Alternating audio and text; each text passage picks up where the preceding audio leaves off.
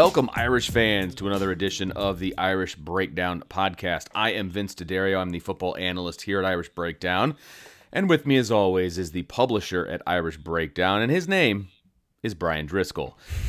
you like that intro? I do. I do. You get you have to pause for effect. See, that's Yeah, the key. that's hey, you're the radio guy. Well, we're going to talk uh, about the Georgia Tech game. Uh, Notre Dame had a, a, a fairly resounding 31 to 13 victory. I think all of the degenerate gamblers out there were really hoping they were going to punch that last touchdown in because then they would have covered, uh, but they did not. Have gamblers won money on Notre Dame yet this year? if they voted, if they took Notre Dame in the points, They definitely did last week.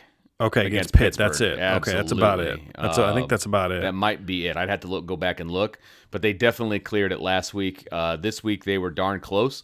If they would have punched in that touchdown, they would have cleared it. So uh, there you go. But uh, so 31-13, so it looks good on paper for the most part. Uh, if you forget the fact that Clemson put 73 on Georgia Tech, but uh, so let, us talk about the game a little bit. Uh, wh- overall, what what are some of your thoughts uh, once that game hit triple zeros on the scoreboard? You know, I think I think there's kind of two crowds that we're talking to when we when we break down these games, Vince. It's the people who, you know, just look at it and say, "Hey, a win is a win," right? And they're right. A win is a win. You know, six and zero is six and zero, whether the you won thirty one to thirteen or one hundred thirty one to thirteen. You know, six and zero is still six and zero. The other crowd is is a little bit more critical and believes that you know how you play in these kind of games is gonna is gonna be indicative of how you play when the games are even bigger. And of course, that first big game for Notre Dame this year is coming up next Saturday. So, you know, I when I look at this game, I say it was it was one of the most boring, dull beatdowns that Notre Dame has had in, in a long time, and and that's the way I'd say it is where they, it was just so clear who the more talented, experienced, deep team was. And when you look at Georgia Tech, they have a couple players that are really good, but overall, it's a bad roster. When, we, when we talked about that before the show, I mean, this is not a good team. There was never any threat of Notre Dame losing this game. And, uh, you know, and, and Notre Dame did what they needed to do. I, I think that's the positives. You know, defensively, I think we continue to be impressed. We'll get into the specifics of that. Offensively, there's there's some concerns, but the reality is is is Saturday is the perfect example of of where Brian Kelly has brought the program in 11 years, and that is you don't really worry about losing games like this anymore. You don't worry about losing No, to Pitt. good point. You, you don't worry about losing to Duke. You don't worry about. I mean, th- those are games that Brian Kelly had. It, it, not just Brian Kelly, Brian Kelly, Charlie Weis, Bob Davie, Ty Willingham, and even Lou Holtz to a degree in his last few years. You know, you'd lose to the Tulsas, the Northwesterns, the Pitts, the Louisvilles. Uh, you, you know, I mean, the, and we really don't even look. I mean, we literally went into the Pitt and Georgia Tech game and said, "There's no chance Notre Dame loses this game." That's correct. And and it wasn't being arrogant. It was just just number one. We watch the film, we see the stats, we we do our homework, and then also it's just history. I mean, you look at who Notre Dame has lost to the last four years. They just don't lose games like this. The only the only game that you could point to and say, boy, they, they shouldn't have lost. They shouldn't have lost that game. You could maybe look at 2003 Stanford, which wasn't a great team, uh, and then last year's Michigan team. But again, those teams were. I mean, you're talking about Stanford in 2017 was nine and five, and one of their losses was a two point loss to TCU in the in the bowl game, a top 10 TCU team to beat Oklahoma that year. You had a three point loss to uh, USC, who, if you remember, in 2017 was an 11 win football team. Uh, they lost by three points. Actually, they lost USC twice that year. Uh, they lost by three points to Washington State, and, and then three points to uh, to San Diego State in a year where you know San Diego State was a pretty good football team that year, went ten and three. So you know that was a good Stanford football team, way better than anyone that Notre Dame has played so far this year. And then last year's Michigan team was you know a nine and four team as well, and those were the two bad losses. Mm-hmm. I mean, you lost a top fifteen Miami team in in 2017. You you lost to. Uh, um, I'm trying to think who the third loss was to in 2017. Oh, Georgia, eventual national runner-up. Yeah, remember that one? 2018, you didn't lose to the playoff game, and then last year you had the Michigan game, and then you lost to Georgia, who finished in the top 10. So, you know, that's the games that that's the next hurdle. and We'll get into that here this week. But these are the games that Notre Dame doesn't lose anymore, Right. and, and that and that's a it's a good place to be. It's a really good place to be because then you're a lot closer to that next step than you were when you were losing to Tulsa and losing to Navy and losing to, you know, to Louisville and Pitt and programs like that. So uh, I do think that that is that is where I've said in the past, we we should be able to criticize Brian Kelly for not getting the program over the over the hump, but the people who also like to constantly be critical of Brian Kelly also need to appreciate that we're complaining about a boring 31 to 13 victory. you know, and and that's you know that's that's a place that's a that's a good place to be. Uh, now let's take that next step, and we'll get into you know how this game played out in, in areas where I do think the the standard needs to be higher, and why we're so critical of Notre Dame's playing this game is because they're they're past that point. Now it's let's get to that next hump. And what do you need to do against teams like Georgia Tech to get to that next hump? Well, and that that next hump is is right around the corner, right? I mean, it's, Yeah. it's uh, it's this week. It, it is finally Clemson week, and uh, they, Let's they- not get too far ahead of ourselves. We got it's it's Clemson week, my friend. if we go down that road, we're going to not talk about the Georgia Tech game, and I do want to talk about that no, game. no, no, because, absolutely. because I do think there was a lot to take out of it. But we're, we're you know we talk about the Georgia Tech game uh, with the lens of Clemson because what we were looking for in in the Georgia Tech game were signs that this team is ready to play Clemson, right? I don't Mm-hmm. think that's that's uh, stepping out of bounds. So yeah, it was just can you build on what you've done so far? And I think primarily on offense. I think that was really the big thing, and I and I think that was when I come out of this game, I, I have no issues with. Um, I have no issues with how the defense played. There's stuff they got to clean up, but they they played really good football. It's the offense Yeah. that to me coming out of this game has me has me concerned. Yeah, so let, let's let's start there. Let's start with the offense. Let's start with our concerns, uh, at least where the offense is right now. Let's start with the coaching staff. Let- Let's start with the game plan. What you saw from this team, game plan wise, as far as what the offense put on the field and what they were trying to accomplish in this game. Because if I'm not mistaken, they came out of the shoot uh, throwing the ball all over the place uh, but not beyond about 10 yards. And they didn't want to really run the ball at all, which was a clear place that Notre Dame could have taken advantage early on in this game. Uh, they chose not to. So, uh, what were your thoughts on the game plan overall? I had no problem with them not coming out and run just running it down Georgia Tech's throat. I, I've actually had a problem with them doing that in the past, and I've, I've actually been critical of Brian Kelly for doing that in the past. They would come out and play an inferior opponent, and Georgia Tech is an inferior opponent. Sure. and you just beat them up. You just physically beat them up, and you don't really do anything to say, "Hey, what are the parts of our football team that we need to get better at?" Uh, and these are games where you get better at it, and and we saw some of that, but then other areas where we didn't. I think things that I liked out of this game plan. Um, I think Tommy Rees is starting to expand the offense a little bit. When you look at things like you know, the reverse to Chris Tyree, more screens. You know, you had some RPOs, although I still need, I would like to see more RPOs. We saw some RPOs in this game as well.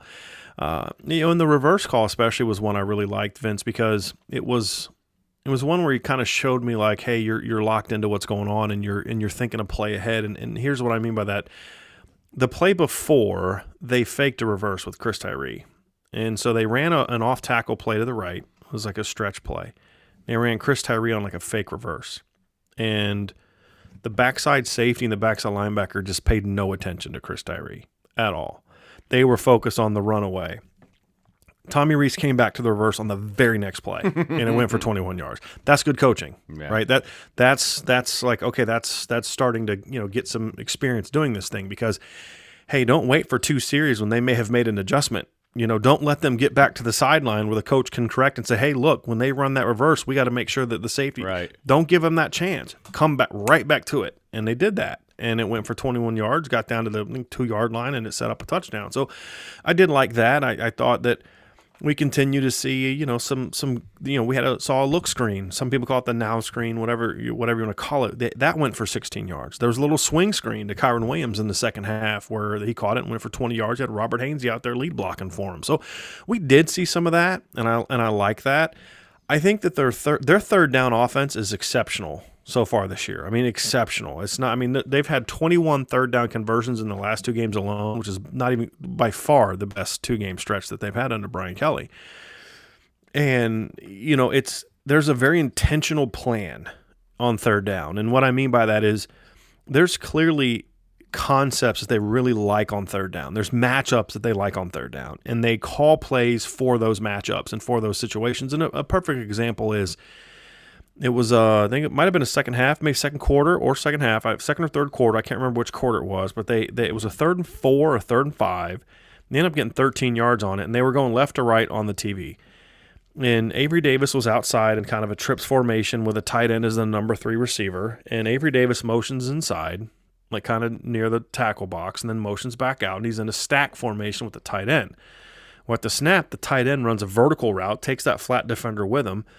Avery Davis kind of gets right in his hip pocket, and then uh, once he gets to that mark, he just kind of snaps it off at the sticks, and you know he's wide open. It was clear they game planned that for a third and medium type of play and it was very intentional and it was a great play design. There was some creativity to it. There was let me use this guy to set up this and and it was a great play call and, and they do a lot of that. We're on third down. It's like it's very clear in this situation they're trying to get the ball in this type of area or they're trying to attack this part of the defense my concern however is we don't see that kind of creativity that kind of intentionalness uh, i love making up words I was gonna say that's that's a good one. um, we're just not seeing enough of that in just the base pass offense. It's it's all the same. It's the same vertical concepts and the same, you know, horizontal concepts kind of over and over. And it's just it's just they don't have the receivers. They're they're asking their receivers still to pretend that they're Chase Claypool and Miles Boykin, and they're not. And and people fans can criticize that and say, well, you know, that's why they're not playing as well because they don't have those guys. No, they're not playing well because they don't have those guys, but they're asking the guys that they do have to play like those guys, and that's right. that's my point. It's the whole square peg round hole Right. What situation. what has Brian Kelly always said? Right, and he loves to say this, you know, and I think it's because he think because it's his side of the ball. He always says this, and, and and he's right. He's not wrong. Look, on defense, you need dudes, right? On defense, it's about the Jimmies and Joes, right? And he's always said, but we can scheme up some points on offense. He's always said that. Well, you're not doing that though. That's the problem. Sounds awfully You're- Charlie Weis this to me. but it's true. I mean, it's it's absolutely true. Uh, because on offense, it's much easier to call plays that will protect certain players or accent certain players or you know do different things like that. Where it's just harder to do that on defense, especially in today's era of college football. But Notre Dame doesn't do that. They keep asking their their receivers to be dudes, and when they don't have dudes, like we saw in 2017 for much of the year, at least until Kevin Stepherson came back, we've seen it other stretches of the year when, when you know early last year when when you had Chase Claypool, but then Cole Kmet was hurt, Michael Young was hurt, Braden Lenzy was hurt and and we just didn't see as effective of a pass game. But you were still asking those guys to play like you asked Miles Boykin and Chase Claypool to play in 2018, and and that's my problem. We're seeing much, but when you get into those third down situations, you're seeing um, you know more intention in what they're trying to do. My whole point is do that all the time. You know, and, and it's the same thing like in the red zone. Red zone, when they would run the ball in the red zone, the exception of the one time Kyren Williams fumbled, which is a problem. He's now fumbled twice, Twice, early yeah. in games that have set up points for the other team. Other one being Florida State. That that's not okay. Um, you know, and, and again, it didn't hurt you against Florida State, it didn't hurt you against Georgia Tech, but it'll kill you against Clemson or Boston College or North Carolina or even Wake Forest. The way the Wake Forest is playing, they're four and two now, and uh, the rematch against Clemson. So, assuming Notre Dame is there, but um, which I think they will be. But my my point, Vince, is when, when you when you look at this, you look at their red zone offense. When they run it, they're really good. yeah. But then they get that drive where they they call up. I actually thought it was a really well designed play. They emptied out the back. They had two running backs in the field, emptied out the backfield. The the defense overreacted to Chris Tyree going out of the backfield. Ian Book drops back and just takes off running. Well, that got him into the red zone. Well, what do they do next? Pass, drop back pass, drop back pass, drop back pass, incomplete, incomplete, incomplete, field goal. And I don't have a problem throwing in the red zone because what what the first touchdown come off of?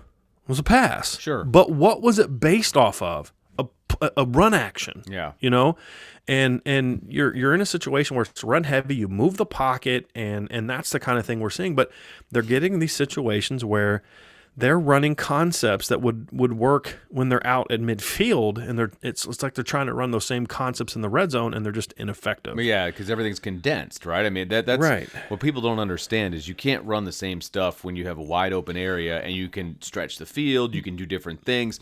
That there, there's a, there's you a have level. to alter it. If you're going to do it, you have to alter it to some degree. So like you can run smash at midfield and you can run smash at the 10.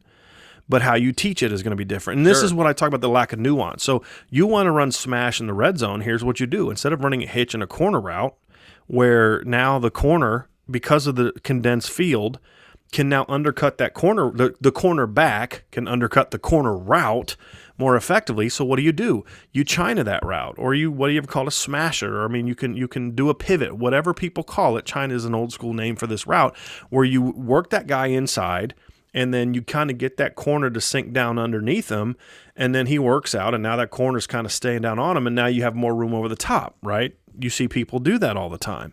Uh, or you run it off of a um, a condensed look where one of the receivers actually runs more of a slide route where the corner has to run with him as opposed to sitting on a hitch route.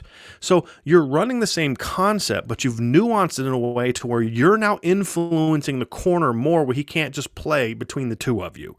And those are the kind of things that you see a lot of teams do uh, that you're just not seeing Notre Dame do.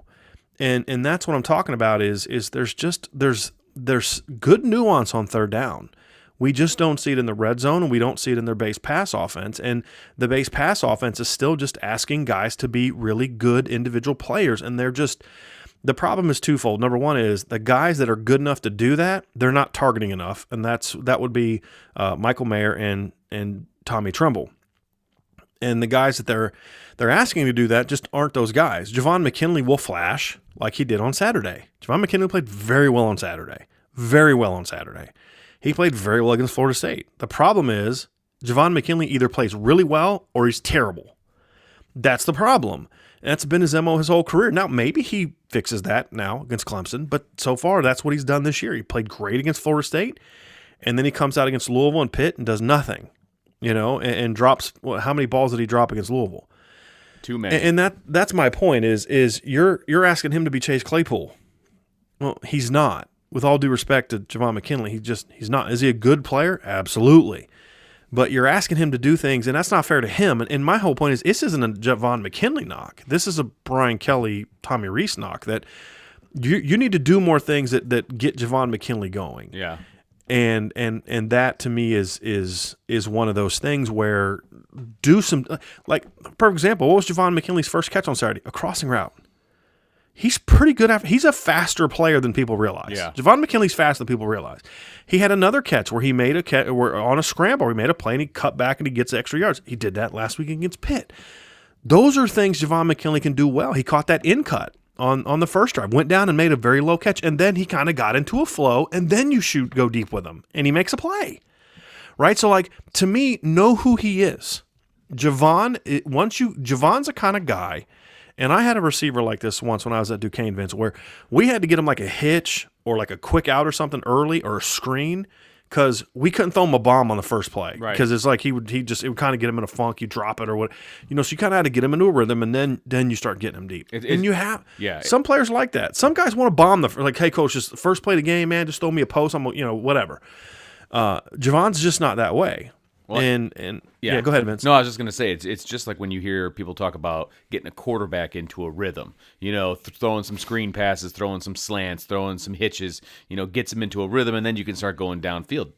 Right. Wide, I mean, running backs, uh, wide receiver, they're all the same, right? There, there's some guys that need to be kind of eased in to the game Mm-hmm. plan, and then there's other guys that you can, you know, hit them with the big play right away. You you have Right. That's all about coaching and knowing your guys. Right.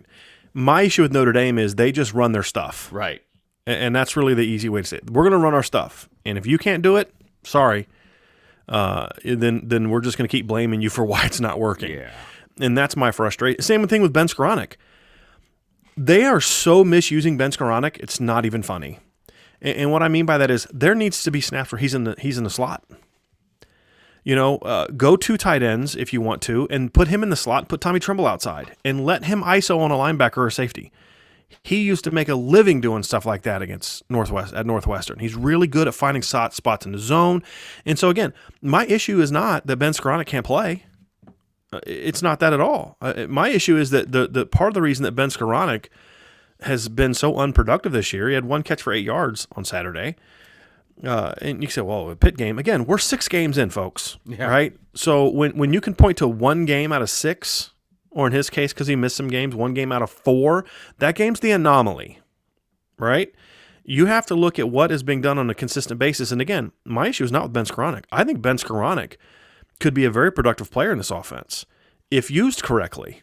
Same thing with Javon McKinley, if used correctly. And Saturday was just another example of the Notre Dame staff saying, "This is what we do, and we're just going to keep doing what we're doing." And if it doesn't work, then it's not our fault. And and that's just, I'm not saying that they're saying that, but like that's the kind of mindset because they're not fixing it. And and there was just no aggressiveness in the game plan. I felt like there was a couple plays here and there, but there was no aggressiveness. Like I wanted to see this offense come out, Vince, and just take it to Georgia Tech. Mm-hmm.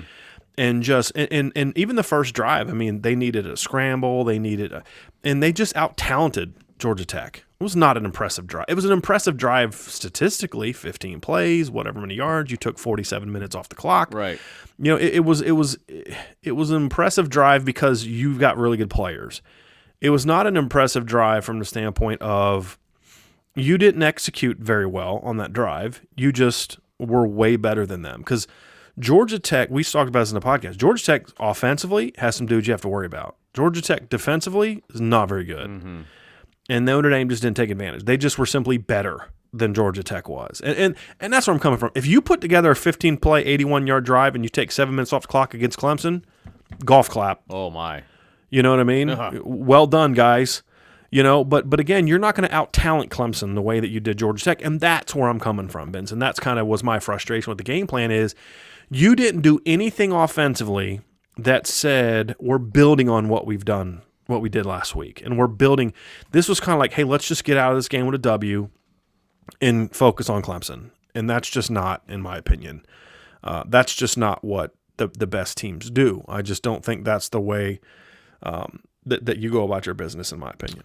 So, uh, one of the topics that was a hot topic during the game, and we talk about, uh, eh, you know, we're talking about out, you know, talenting another team, right? So, uh, one one of the topics that we talked about in our game day chat was the fact that uh, the offensive line. I don't know if I want to use the word regressed, but they were kind of back to the whole "I'm going to catch" uh, when we're running the ball Uh, Inside, yeah, which the inside guys for sure. which what that means is when you're catching, that means you are absorbing the blow. You are not taking the fight to the de- defense. And uh, there was a little bit more of that on the interior of the offensive line on Saturday.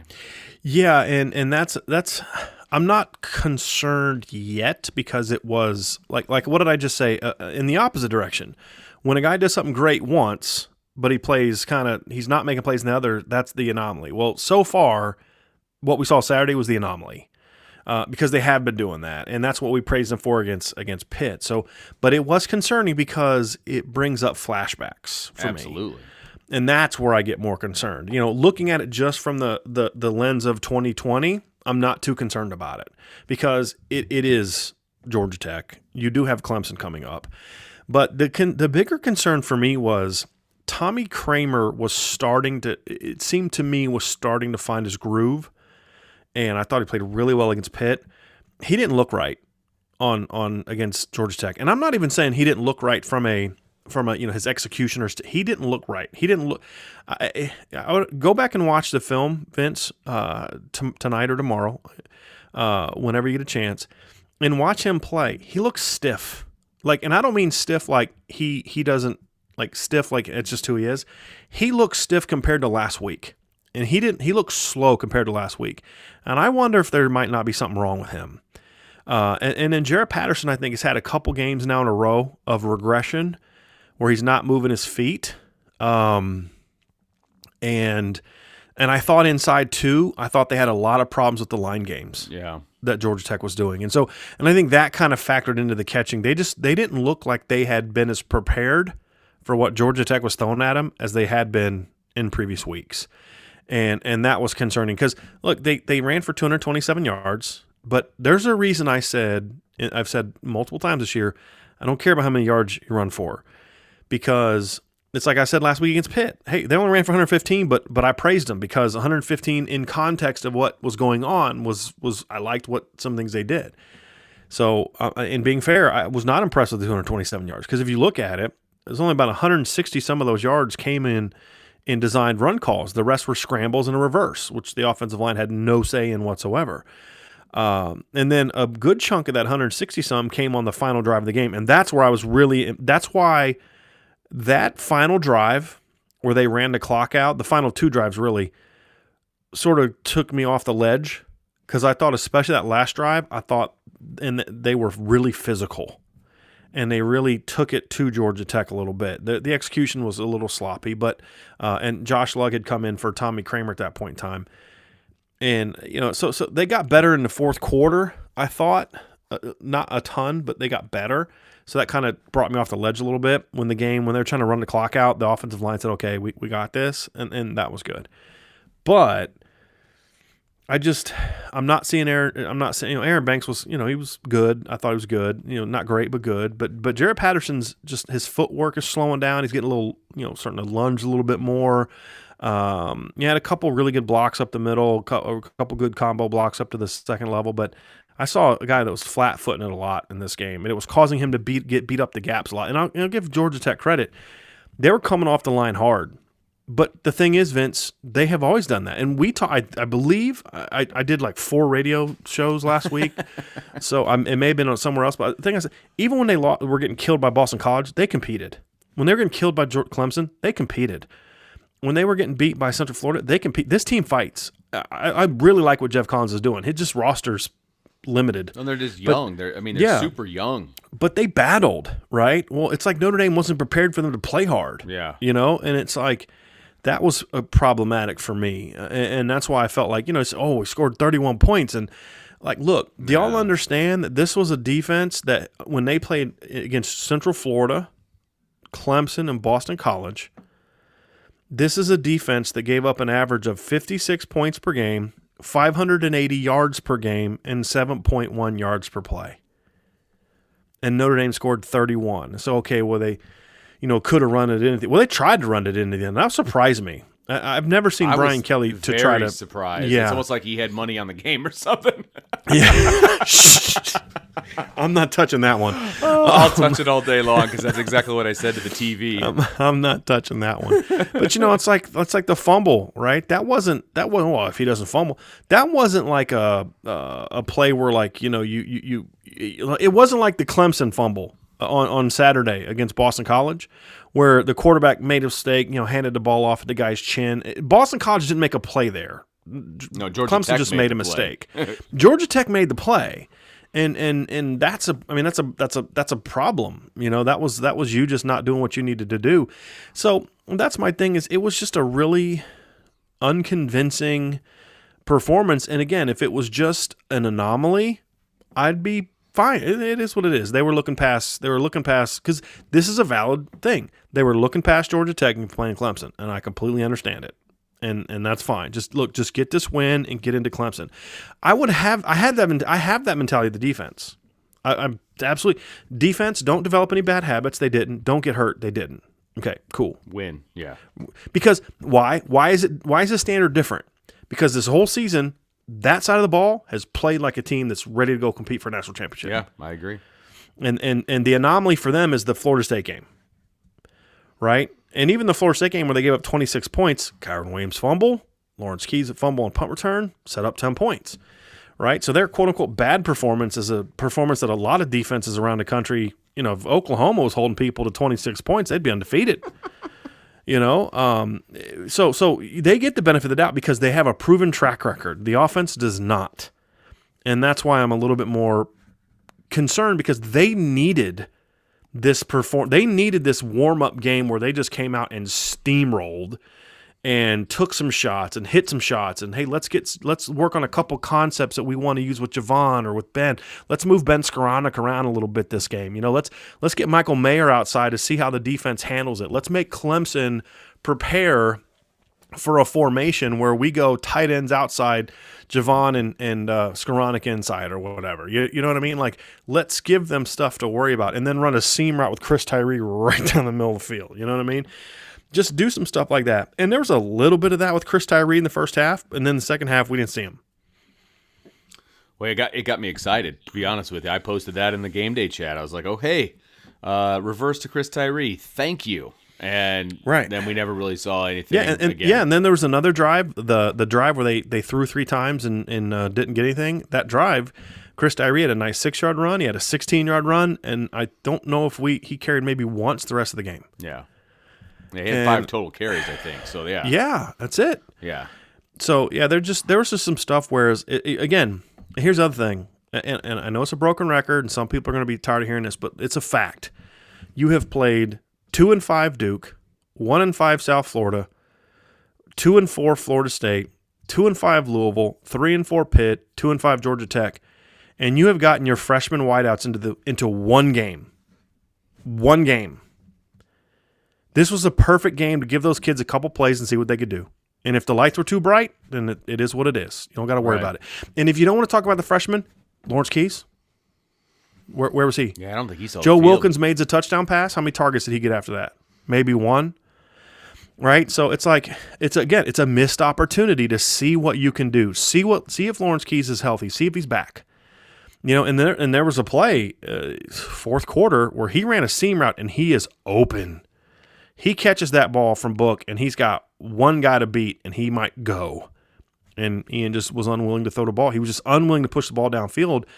And again, if that was just this game, I, I wouldn't have a problem with it. But, you know, Vince, you're playing a, a, a Georgia Tech team that's just not good. A Right. Georgia Tech team that that we've seen teams throw over their head all game, and Notre Dame threw eight passes beyond ten yards.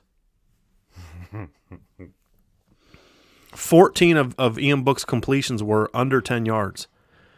That's just you know, that to me is just again it's a missed opportunity and that was my frustration but i do like i said there were some things i liked i love their third down plan i like that they got chris tyree involved early you know and maybe there's something going on where like they you know they, they just don't want to you know you're getting to get in this november stretch and Sure. they know that they need chris tyree during that time and they just don't want to take a chance of wearing him out oh, there there may be something to that and that would I'll- be and- fairly legit, to be perfectly honest. with you, Absolutely. as a true freshman, I get Right, that. and if they, and if they called me, if if somebody called me and said, "Hey, look, just so you know, here's why we haven't used Chris as much the last two weeks because we know we need him against Clemson and North Carolina.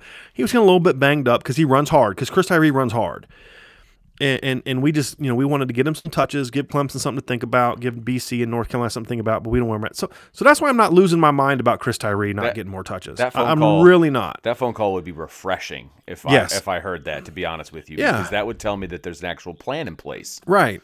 And so I'm going to somewhat give him the benefit of the doubt and see, and you know, and if they use him this weekend, then we'll know hey, maybe that was it.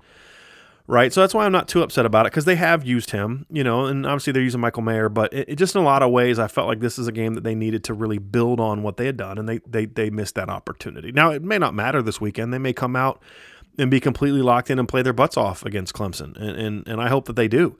But this game certainly did not give me any confidence that they have figured they've figured out the things that have plagued them this entire season. Because let's be honest, this is an offense that's played a lot of mediocre football teams, mediocre defenses, and they haven't really lit the world on fire against those teams, and that's um that's concerning. Now, maybe it's because they they've been looking forward to Clemson this whole year, Vince. Maybe the schedule has been so bad that they've been looking forward to this Clemson game. Okay, that's fine. I somewhat buy that, but yeah. you know, I mean, the funny, the, the, the what, what cracks me up is how often have we heard, oh, Notre Dame needs to join a conference, needs to join a conference, blah blah blah. They join a conference, and now they get pushback about their now schedule. everyone's complaining about how soft their schedule is. right, right. It's like, can you guys fig- can you guys just pick a lane and stay in it? Notre Dame's going to finish this year and, and play probably one, maybe two teams that finish in the top 25. sure, Maybe. Because North Carolina's not even ranked eh, in one of the polls. really, they, They're they're 24th in the other. they're nosediving fast. Yeah, I mean, you just got beat by two really bad football teams in three weeks. And that's not a good sign. Right. and their defense is just not there yet. But that's what's hilarious. It's like, oh, Notre Dame plays us off schedule. Okay, Notre Dame's like, okay, we'll show you. We're going to join the ACC. We're going to play Clemson twice and still play fewer top 25 teams than we play every other year. Right. Uh, you know, so I think that that that that part of it's kind of funny. But yeah, I mean, but I will say this: this is where the schedule starts getting a little tougher because BC showed on Saturday. Look, BC had a, a, a four point loss to Clemson where. You know they were in that they were they had twice in the fourth quarter they had possessions with a chance to go down and win the And game. And I'm telling you, if. Zay Flowers catches that sideline go route, which he Oh. should have flipping caught, he tries to one hand the ball that's right in front of him. If he catches that ball, we might be having a different conversation when we do our Clemson preview. Uh, you know, but and then they lost late to North Carolina. So I mean, the schedule gets tougher. It's not getting easier. So maybe Notre Dame's offense has been kind of overlooking all these bad opponents. Maybe that's the case, but that just rationally speaking, that doesn't make a lot of sense because you, you, you know, you think Clemson has not been overlooking their terrible schedule so far. I mean, who have they played? Wake Right. Forest, Citadel, Virginia, Syracuse. Miami, Georgia Tech, Syracuse, Yeah. Boston College. Their lowest point total was 34 points against a 4 and 3 BC team with their true freshman quarterback. And they were missing three defensive starters and they just went and hung 34 points up on BC. And, you know, so I just yeah. And I'll tell you right now, their offensive line's nowhere near as good as Notre Dame's offensive line. Right. So, anyway, So uh, I, I'm looking at our outline here. Did you you kind of covered Ian Book? Is there more that you wanted to say, or do you want to jump into the defense? I think we're ready for the defense. I, mean, think so, we, we've kind of hammered that enough. I think so too. I just want to make and sure. And we'll talk about it more when we when we do our Clemson preview and some other stuff we have planned for this week. All right, so you know, defensively, I mean, they've given up two touchdowns in three weeks uh, against three different opponents, and again, the competition has not been, you know, stellar. But Actually, I'll just can I can I disagree with you on that? absolutely, The teams they've played aren't very good. Okay, fair they've enough. played two really good offenses during that stretch. Louisville has a very Yeah. good offense, and- Yeah. and Notre Dame held them to a touchdown. And and and, and I'm not. I mean, again, it's it's about what side what you're facing. The Notre Dame has not played good defenses all year, and the only good defense they played, they they scored 45, well, 38 offensive points on. But you look at Louisville, and you look at what Louisville has done. Again, they lost this weekend, but it wasn't because of their offense. I mean, they lost to Virginia Tech this weekend. They scored they scored 35 points, had 548. Th- th- this is Louisville's last four games. 400, uh, 27 points, 471 yards, 5.8 yards per play. Uh, 48 points, 569 yards, 9.3 yards per play. 35 points, 548 yards, 8.4. And then there's that game mixed in between where they had 233 yards and scored seven points. That was against Notre, Notre Dame. Dame, yeah. You know, so and, and I would say that that Georgia Tech, I also believe, has a good offense. It's not great. It's young, but you know, this is an offense that put 438 on Florida State. This is an offense that put 471 on Central Florida. They put 453 on Syracuse. They put 450 on Louisville. And I thought they had a, a pretty decent day against Virgin, against Boston College. When when they're not turning the ball over, this team's pretty good. And and Clemson and Notre Dame both completely shut them down. And so, to your point, yes, Notre Dame did not, has not played very good teams during that stretch, but I do think they've played two pretty good offenses. And every Notre Dame fan saw on Saturday, Jahmyr Gibbs is a dude. no doubt about that. He, he's a dude uh, in the return game. He's a dude in the receiving game. He's a dude in the backfield.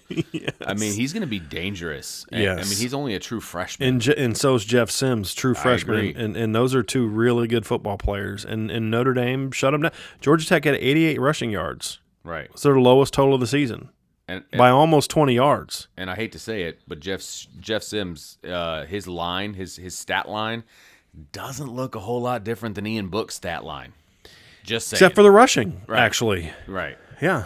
So just throwing that out there. Yeah. But um, but anyway, so defensively overall, your thoughts, and then let's talk. Let, I want to talk about the defensive line too because we we've talked in the past about how the pass rush needed to step up. Uh, statistically, they stepped up in this game, um, but is there still some holes there? pass game wise, yeah. So overall, defensively, there was Brian Kelly mentioned after the game he was not that he was critical, but he was he was pointing out some things they got to improve on, and and to me, I was happy to hear it because that's what a coach should do with a team that he expects to play at a very high level. They did not play at a, a high level from an execution standpoint. There were some mis- mistake. There were some mistakes. They had a couple t- couple times they turned guys loose. Right, you had Ovie Oghoufo kind of losing the tight end late. Tight, the quarterback missed him. Uh, Jeremiah is coming on a double edge blitz he needs to uh, peel and take a take the wheel route because the running back had a free release wheel route. He should have peeled and picked it up. He didn't, so they just kind of threw it over his head, thirty some yard gain. So there were some things like that they needed to clean up. But I also thought they played really well. I mean, he completely shut down the the, the Georgia Tech running game, held them to 88 yards, which I said was their lowest total of the year Yeah, two point seven a rush, by the way. Also their lowest total of the year. And and, and you know, outside of a couple runs by and, and when Jahmyr Gibbs was gaining like two, three yards, they were impressive two, three yard runs because he they were making him work for it. Yeah, And I thought the defensive tackles continue to just there's nobody that's great inside. They're just all really good. and they just do their job and they play hard. I mean, there were times in the past, like with Kurt Hinish, for example, where I say, man, I, you know, he would he's really good on this snap, but then this next snap he's getting blown four yards off the ball, and and we're not seeing that from him this year. I mean, you could count on one hand the snaps that we've seen it like that, and that's Yeah. always going to happen there. I mean, you're going to lose some. But sometimes you just they catch you at the when you're you don't have both your feet locked on the ground. I mean, you know how it is, Vince. It's just sometimes you, you you're stepping and you're halfway to your step, and they just they hit you with that double team, and you get knocked. it happens. And that's the thing, a double team. That's two versus one. Right. So but I mean, really battling. I thought Jacob Lacey, you know, has really turned into a nice little gap eater, and and Myron is playing. He's starting to look like the dude that we that, that he was last year. It's now two games in a row. I thought he looked like the guy that we saw early last year before the injury settled in when he was, you know, arguably their best defensive lineman for several games early in the season and you know Jayson Ademilola is playing really well. Rylie Mills is starting to come along, so I really like what I'm seeing from him in the run game. Uh, on the edge, the run game was was good. It wasn't great because I thought that Adetokunbo Ogundeji wasn't great. Isaiah Foskey had a couple mistakes where he didn't get off the block or didn't set the edge effectively, and they were able to get outside of him. But I thought like Justin Ademilola, for example, he was really good. And, when you're getting your backups making big plays, a perfect example uh, that what makes this defensive line so good is you're getting big time plays when the starters aren't even on the field. And an example is I think it was it was the second quarter. They were in third and two. Georgia Tech was in the third and two. It was I think it was near midfield. I'd have to go back and look on it. It was like kind of creeping up towards midfield. Third and two, they ran right at Justin Ademilola, and he comes off and he hits the tackle and just knocks him back. And then as the ball carrier gets close to him, he just throws the tackle down and hits the guy and makes the stop, and it brings up fourth down. They punt the ball. And that's your backup strong side end. And your backup defensive tackle, your backup or nose tackle, Jacob Lacey, comes off, eats up a double team. They just stones the double team. They get nowhere. He doesn't blow him back, but he just stones the double team at the line, which means there's no hole there. And so it's you versus Justin Ademilola, and you're not going to win that battle. I don't care how good of a freshman running back you might be, you're not going to win that battle. And and that's that was a big play coming from two backups. And, and you can tell that Mike Elston uh, doesn't really. What I've noticed from Elston is he doesn't rotate in his starters for big moments. He trusts the rotation. Yeah. and and that says a lot about the job he's doing to prepare these guys but it also says a lot about the guys that they're putting in the game. I mean you know i thought daelin hayes um, played well. I, I thought i thought the linebackers had some good moments. I thought the safeties were brilliant. I thought the corners played very well with one exception. And even that was just a, a really good ball again you know what i mean i mean i'd like to see nick mccloud play that ball a little bit better but that was a really good throw Well, the one that he just Jeff kind of floated right over the top. and Yeah, then- and I mean, he was in decent coverage. I like to see him play the ball a little better, but sometimes the guy just, you know, sometimes you got to say, hey, you know, offense did pretty good there. So overall, defensively, I thought they did good. Pass rush wise, Vince, it was interesting because I thought overall the pass rush wasn't wasn't that good. And I think if, uh, what I mean by overall is I mean, just a snap by snap basis. There was too many snaps in this game where Jeff Sims was comfortable in the pocket yeah. Uh, and, and that wasn't good. However, they made in the second half. I don't know if they made adjustments or guys just started playing better or what, but the second half they really turned it up. And not only did they come away with sacks, because I, I think sacks can be an overrated barometer for how effective a pass rush is. Because a team drops back 35 times and you get five sacks, and like three of them are on third and 10 where the quarterback's holding on the ball, hoping somebody comes open, and that's third down, take a sack, whatever um, you know, or you know, into the first half, and and you know, you sack him as he's trying to throw hail mary. Sacks can be very overrated, and in this game, for example, I don't think the pass rush overall was big, was important. But the reason that these five sacks were good is because they were impactful sacks. You know, and you look at the, I think the first sack they got was the Daelin Hayes strip sack in the third quarter. That was a big moment. It was seventeen to seven they had just hit a bomb that got him into I think they got down to the 27 yard line. If they get a touchdown on that drive, it's 17 to 14 in the third quarter. Right. And now all of a sudden this young football team has a lot of confidence and they actually think, hey, we might actually be able to win this game. And instead, you have Daelin Hayes come screaming off the edge. He does a great, he just gets low, he dips that shoulder down under the tackle, gets around the guy, sacks the quarterback, Notre Dame recovers. Yeah, sacks are great, but it was an impact sack. And that's what matters. And there was another one later. He forced a fumble. It was uh, they had a, Isaiah Foskey had a big sack on a first down, completely through the drive off. David Daelin Hayes had a second down sack and a fumble, which resulted in a six yard loss. And all of a sudden, it's second and sixteen. That drive's all but over. And so that's what I liked is there was the impact sacks, and then you know Shaun Crawford had a sack as well in the game.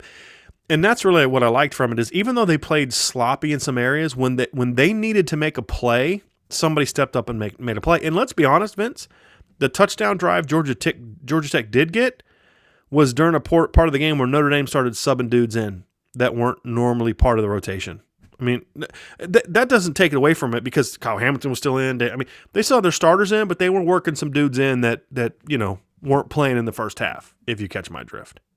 Yeah, no, for sure. There's one position I wanted to ask you about, and you kind of mentioned it in your last answer, but uh, you you said the safeties played brilliantly. Oh man, one yeah. one one of the the positions we were worried about at the beginning of the season, and it was based on the play that we saw on the field with Shaun Crawford and how he was adapting to playing safety. So I want to ask you about number twenty. How did he play? Well, in this game, I, I thought he played very well, and he's still a little up and down. You know, I thought he played really good against Louisville. Uh, I thought he was not as good against Pitt. Uh, I thought he was really good in this game. I thought he played well in the down the alleys. He had a big sack in the game. Uh, I thought his coverage was sound. Uh, did a good job, you know, taking things away. Uh, and there was one particular play in this game from Shaun where they ran. I can't, I, I'm trying. I think it was a read zone. I can't remember the play, Vince. Honestly, I just remember the, the uh, a guy getting outside. I think it was a read zone where the quarterback pulled, and it's just him and Shaun in space. And if he if Shaun doesn't make that tackle, that's a big gain. And it's a big gain. I don't know if you remember the play that I'm talking about. Georgia Tech was going left to right. And it's like, you know, that's a big play, you know, and, and those are the kind of things that Shaun has always done. And, and, there's been games in his career where I didn't think he'd play well, but when a play needs to be made, he's going to make it. He could tackle poorly for three quarters, but if he has to make an open field tackle against the best player in the country in fourth quarter, he's going to make yeah. the tackle. He's I mean, that's just the kind of guy yeah. Shaun has always been. He's clutch. I love that. Uh, but I thought he was really good in this game. I thought Kyle Hamilton was brilliant in this game. Right. I thought Houston Griffith played really well when he got in in the second half. That's Him and Hamilton sniffed out that two point conversion. Yeah. Um, it was funny. Uh, Houston sniffed it out, and then Kyle just like ran past him to make the play because he read it too. But I thought Houston played well, and, and, Kyle really made plays all over the field, and that's when he's really at his best. I mean, he had the, you know, the, the, he actually ended one. He made a big mistake in the game that gave Georgia Tech a chance to to move the chains on a fourth down, but then he was the reason they were in a third and long to begin with, and then he ended the drive, and it just that sequence kind of shows that just how good he is, and you know, it was a first down play. They ran a screen and he just read it perfectly and just like within four steps took like gained like 20 yards and just ate up the screen.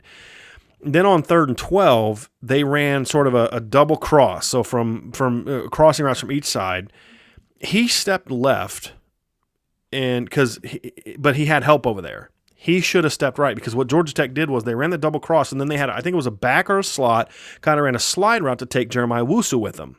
So Kyle's got to squeeze on the cross coming from his left, and then he's got to trust his other defender to take that other cross. Well, he stepped to the cross to the left and was late getting across the the the the, the play that was coming right across his face. And the guy catches it, just sits right in the hole, catches it for a 10 yard gain. So it's, third and 12, and all of a sudden it's fourth and two, right? That was a mistake, Kyle Hamilton. Neg- that's a minus on the grade sheet. So what does he do?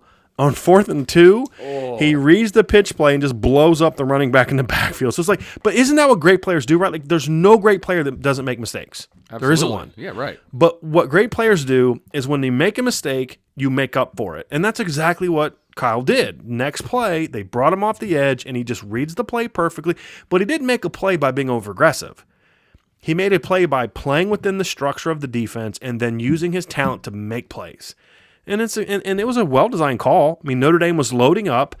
Notre Dame thought they were going to run inside zone or some kind of inside read zone or something like that, and they ran a quick pitch. And Kyle read it, stepped, took off, took off, and just blew it up.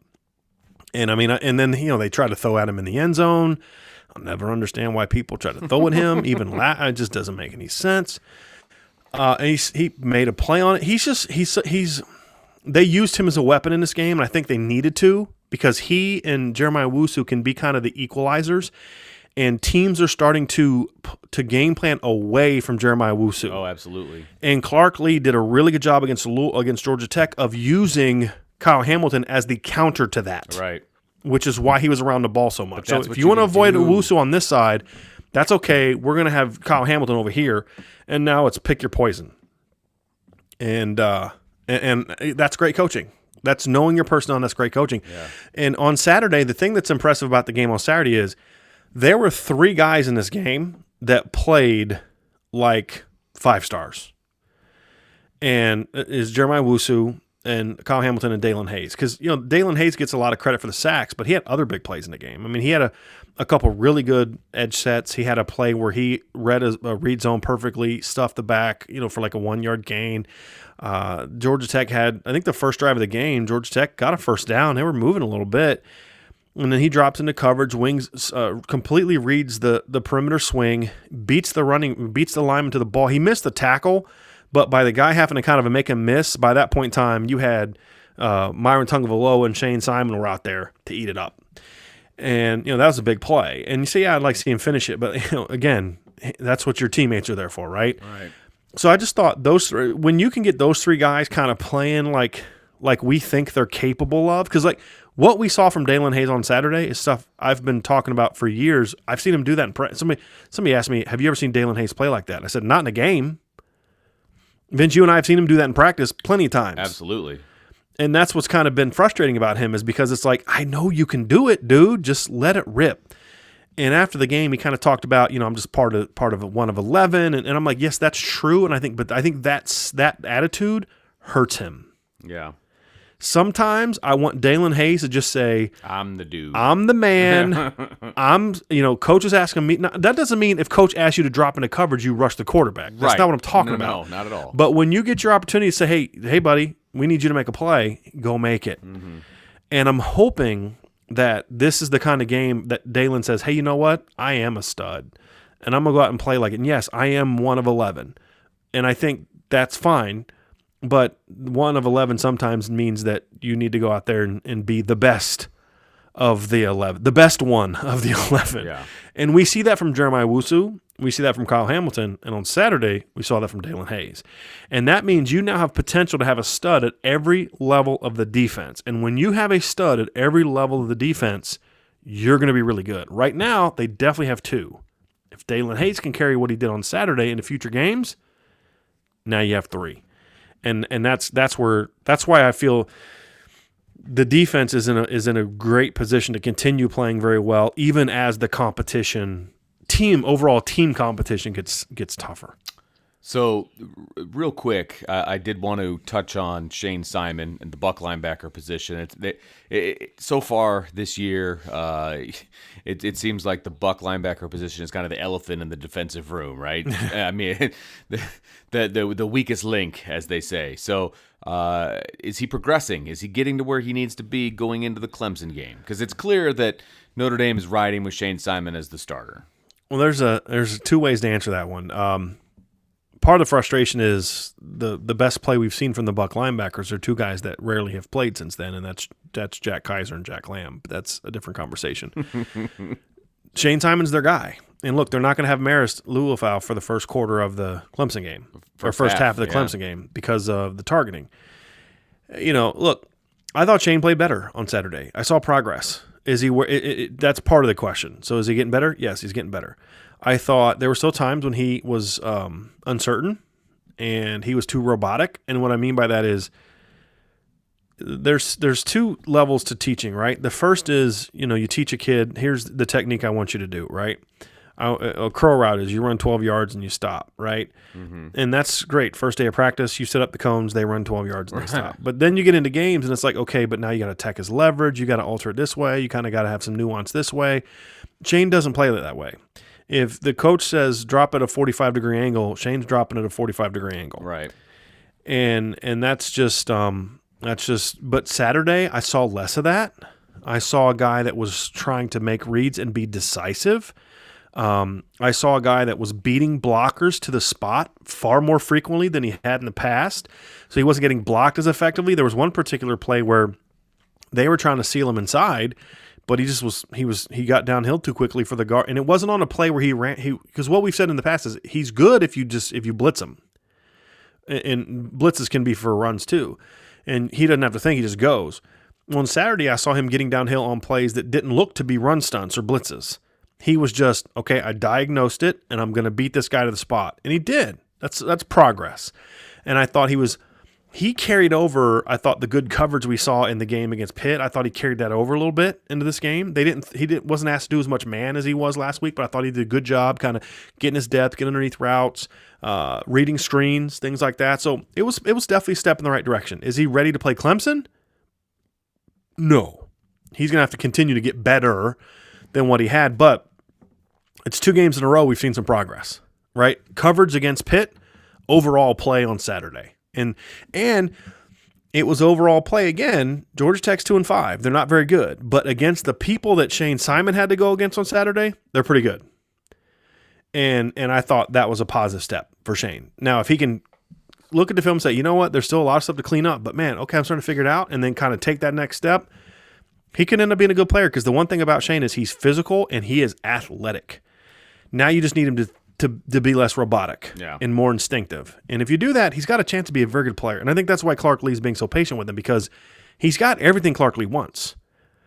He's intelligent, he is really athletic, uh, and he's physical. It's just he's just not a great football player right now, or a good football player right now.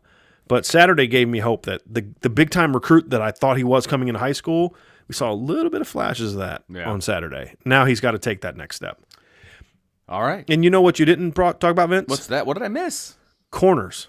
Ah, And, and, and, and to the point is, outside of one play, we hardly heard anything about the corners. and I've always said corners are kind of like umpires in baseball. The less you hear about them, the better they play.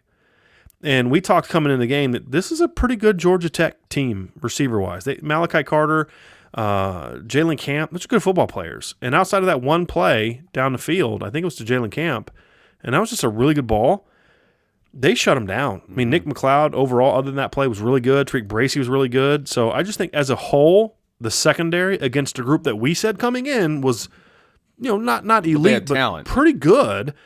Um, I thought they completely shut him down, and it was a really, really strong performance. And, and once again, it was a there was some sloppiness, but overall, it was a really good eleven man performance, and and I thought the depth was impactful.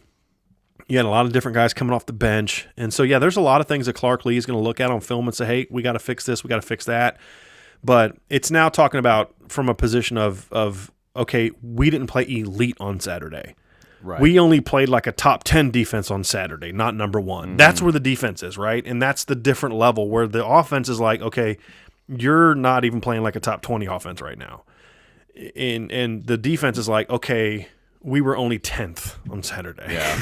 Right. You know what I mean? And I think that's a that's a good place to be. But they're going to need moving forward. They're going to need the offense to to play better because my you know my my stance on this in today's era of college football. Great defense can get you to the show. Eh, Off you need the offense to be on the same level to win a championship. No doubt. And half of it is there, I believe. They need the other half to to step up. And as we get into what we're going to do next, Vince, this would be a good week to do it. Well, and I tell you what, uh, let me commend you, number one, for uh, yet another baseball reference, two shows in a row that I've I, been. I on know my you. audience. so I just want to commend you for that. I did not, it did not go unnoticed by me, uh, so I appreciate that.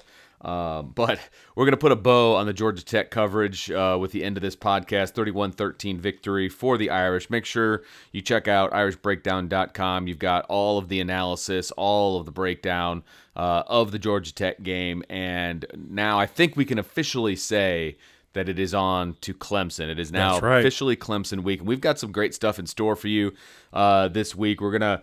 Uh, in I don't know if that I want to let the cat completely out of the bag yet. Not not quite yet. Okay. Not quite yet. Okay, We're not there yet. but we're excited uh, to bring you guys. Still some things, some things I got to sign, some stuff we got to figure Okay. out to make sure that the time when the timing of it is. All but right. Hopefully soon. All hopefully right. soon. Well, I'm excited about it. Um, so hopefully we'll be bringing you some new stuff this week uh, for the Clemson week. It, it kind of timed out perfectly uh, for this week, and um, you know, there'll be a lot of eyes, a lot of ears on what we're doing, and that's fantastic. We couldn't be more excited. We got what we wanted. We've got an undefeated Notre Dame team. We got an undefeated Clemson team going into the night game at Notre Dame Stadium, 7:30 on NBC. I'm so fired up for this game. Yes, uh, it is going to be a big one, and we're going to break it down every which way for you. Uh, so don't worry about that. Let me say one more thing, Vince. I want to give a big shout out to uh, to all the Notre Dame fans that are listening to this show. A couple things. Our last few podcasts have been by far our most listened to yes. of the year. Uh, this past month of uh, the month of October was by far significantly uh, our best month at Irish Breakdown, and we're now a little over a year.